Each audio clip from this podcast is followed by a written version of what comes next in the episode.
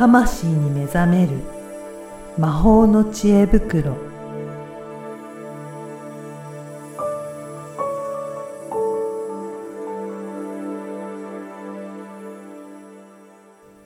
こんにちは、小ラボの岡田です。こんにちは。リアルスピリチュアリスト橋本由美です。ゆみさん、今回もよろしくお願いしよます。ろしくお願いします。はい、今回はどういったテーマでしょうか？はい。えーとですね、たびたび出てくるんですが、後回しにしがちな人の話というか。。いやー、ありますよね ありますよね。なかなかね今やる気が起きないとか。そうそうそうそうそう。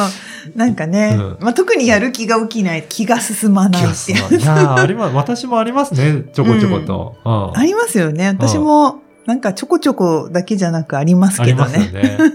え、これをなんか解消できるような方法があるということですか、そうですね、うん。えー解消できる方法と、うん。まあ、まずはその仕組みの話を最初にしたいなと思っています。はいはい、いや、やっぱこれもうん。後回しにしてしまうような、うん。なんか仕組みがあるっていうことなんですか？そうなんですよ。やっぱ仕組みを知っているとね、あの、これが私の性格か、だらしないなとか言って、はいあの、自分を傷つける考えに至らずに、まあ、済むんじゃないかなと。なんかね、普通はそうやって性格だったりとか、うんこんなものかなっていう風なうんうん感じで思うと思うんですけど、やっぱりその仕組みが理解できると抜け出す方法も分かりそうですね。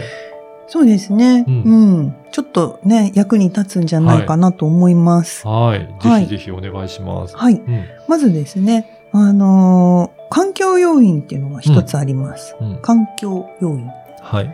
で、これはもう、あの、前回話したような、もう時代というか世の中、みんなもやもやする時期だよねっていう環境もはい。あるし、まあ星、星のせいにしちゃえる環境もあるし、うんあのコロナにね、2020確か年に、急になんかロックダウンはしてないけど、ロックダウンのね、ニュースが出たり、これはもう、そうですね。なんともできない。そうですね。自分の力だけではどうしようもないような、まあ世の中の状況なので、そうそうそう環境の要因ですね。ですよね。うん。だから後回しにせざるを得なかったことっていうのが環境要因です。よね。はい。うん。で、あと、えーもう一つ、うん。気持ちが乗ら ない。やる気が出ない このじ自分問題ですな。あ自分由来の止めてる何かは、これ三つ分かれているなと思います。で、えーまず、魂と心と体で分けて考えてもらいたいと思いますー。はい。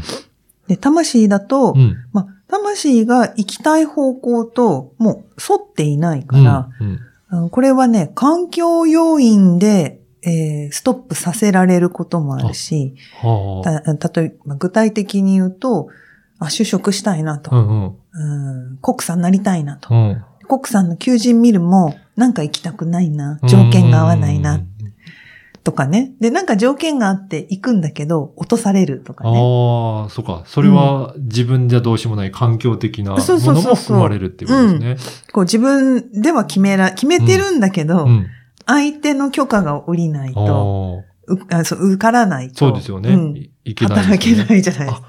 これって魂が原因になる？のケースがああるるんですということでねす。。あ、じゃあそこから、なんか、魂が断りを入れてるみたいな感じですかね。でそれはね、後々わかるんですよあ、やっぱそっちの方向じゃなかったんだな。そういうことですね。数年経ってわかるようなものなので、まあこれはあの一応情報としてお話ししていて、まあほとんどね、日常は関係ないです。うんうん。あの、人生の岐路とか、仕事とか、もうなんかやってもう本当にうまくいかないっていう、んんなんかわかんないっていう、もうそういうちょっと深い領域というか、うん大きな岐路です。なので、まあ、日常にこれは関係ないってことだけうんうん頭に置いときましょう。はい。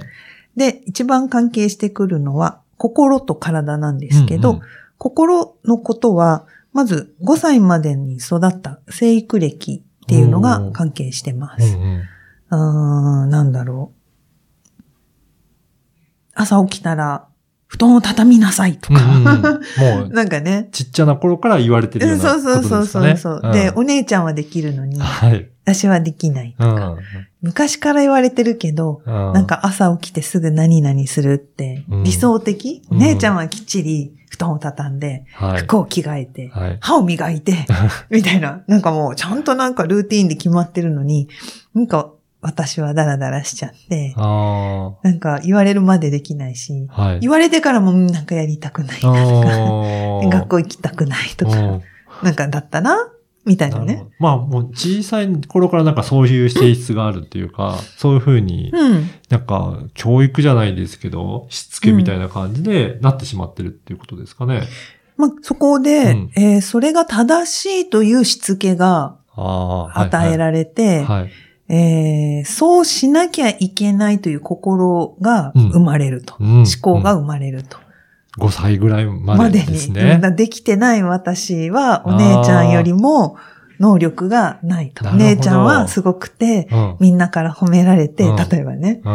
まあ、そこでなんか、見返してやるっていうタイプと、うん。私なんかもうどうでもいいんだよ、うん家族の中でっていじけるタイプと、まあ、出るわけはいはいなんですけど、まあ、そうやって性格、人格が作られていくんです。はあ、そうなんですね。うん。もともはいと生まれた時のね、うんうん。あれは、そのまっさらなね、ピュアな状態だけど、その、やってやるぜっていう風になることを、あどうせっていうのは、あの、やっぱりその、育った環境、怒られ方とか、うんまあそのね、お姉ちゃんが優しかったら、ね、いいかもしれないけど、お姉ちゃんも、あんたはだからいつもそうやって、とか言われると、言われたらやっぱ、りそれが刷り込みみたいになって、そうそう自分はそうなんだって、うんもうなっちゃうんですね。自分はそうなんだという思い込みと、世の中的にそれが正しい。世の中って言ったって家族なんだけど。あはいはい。あ、もうちっちゃいとそこが全部世界ですね。そう、その、それが世界なので、うんうん絶対ルールになるので、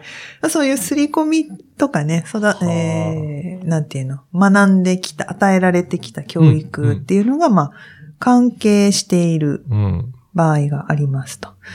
で、あとは、あの、体、ここはですね、えー物理的にセロトニンとドーパミンが、ホルモンが足りてない時っていうのは、あのね、できないんです。あ、まあそもそも体の、として、なかなか動けるような状態になってないっていうことですかね。だからちっちゃい時に、うん。お姉ちゃんはキビキビ動くの、朝ね、うん。すぐ、すぐピッと起きて、うん。すぐパッてやるけど、うん。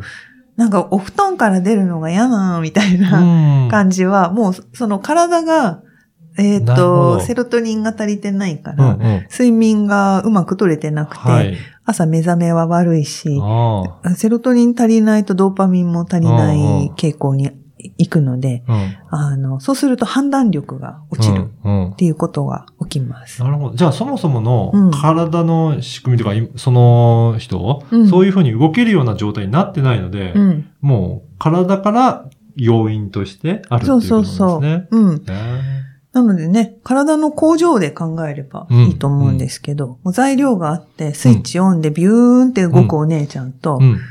材料からとりあえず取ってこなきゃいけないから、工場スタートしない妹のボディと、っていうね、個人差が。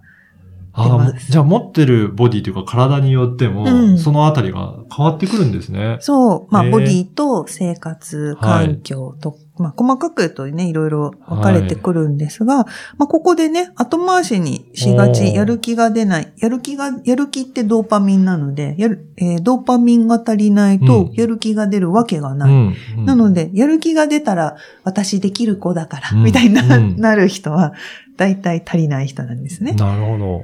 で、ちょっとまとめると、うんまずは環境要因が一つあって、で、まあもう一つは一応魂の要因っていうのもありますよと。で、もう一つが心と体。うん。で、特に、あのー後回しっていうかね、ぐるぐる考えてやる気も出ないし、今日は明日でいいや、うん。明日はやる、やるから今日はいいや、みたいに、こう、ぐるぐるしちゃう、ダラダラしちゃいがちな人は、環境と心と体っていうのをこううん三角形でイメージしてもらうといいと思うんですね。三角形の中でぐるぐるしてる。今日は天気悪いからはい出かけたくない環境要因。環境 でもその心の中は、あの、天気悪いと気持ちがなえるんだよね。っていうで、そう。で、体の中は天気に左右されるのはホルモンバランスなので、ホルモンバランス乱れやすくて自律神経も一緒に乱れると、セロトニン、ドーパミン足りなくて重たくなると。まあこれ全部循環してるわけですね。ああ、その3つのところで循環してぐるぐる回っちゃってるってことですね。そうそう。だから三角形って、こう、うん三角形の図形は、うん。まあ、おにぎり、もう結びコロリンじゃないけど、こう、くるくる回れるじゃないですか。だからそう、くるくる回ってるイメージですね。あなんかこう、三つが固定されて、あ、うんうん。その中を回ってんじゃなくて、もうぜ全体でぐるぐるぐるぐる回ってる感じです。うん。で、ここに、えー多分ね、1割ぐらい、その大きなね、うん仕事の切り替わり、人生の転機みたいなタイミングで、ぐるぐるしちゃう時っていうのは、魂の要因が関係してはいくるので、まあそうすると三角形から魂がはい入ってくるから、うんまあ四角形になりますわね。で、そうすると四角形は転がらないんですよね。そうなんですね。はい。うん、こう、なんかこう、まあ、平、なんかこう、平面というかね、簡単な図で、坂道を、うん。こう、四、面が転がすってなると滑っていく感じだと思うんですよ。くるくる回転をしない。はいおむすびは、なんかね、三角をくるくる回転、坂、坂だと、ね、回転するイメージ、わかりやすいかなと思うんですけど、まあこれイメージなんでね、はいはいなん。か物理的にどうとかそういうのはちょっと置いといてくださいね。うん四角はやっぱり回回りにくいよねって。っていう丸だったらね、はい回るけどっていう。はい。なので、まあ何が言いたいかっていうと、うん四角は四面楚歌とかって言うでしょ、はい言葉でもそうですね。うんあの、すごく動かない数字なんですよう。んじゃあもう、形なんですよ。そこの中で固定されちゃってるっていう意味ですか？そうそうそう。だからはい抜けるのが、うん結構これはね大変で、うんなかなか、あの、後回しっていうよりなかなか進まないっていう感じになりやすい。ああ、じゃあ魂が入るだけで、そうやって、なかなか、その状態から固定されちゃって、そう、だ抜け出しにくくなるっちゃう。うん。だってそっちの道じゃないっていう、そうか。要要するに、マインドで、はい。えー例えばカウンセラーになるんだったら、うん。資格を取って、うん。えー大学にも行って、はい。えーそしてなんか、博士号も取ってとかね、例えばうん。そうやって思い込んじゃうと、なんかこう、真四角人間って言うけど、あ あの、それでうまくいく、魂がそこがフィットしてればうまくいくんだけど、ーうん。そういうう目的で心理えカウンセラーをやろうと思ってないケースの場合、はい。人を助けたいとか、なんか自分も苦しんでたから誰かになんかね、サポートできたらいいな、みたいな。そういう感じだと別に資格いらないわけうなんんですよ。うんその研究なんかしなくていいはずなんですよ。そういう人が、あ、じゃあ大学受けようと。うん。うん。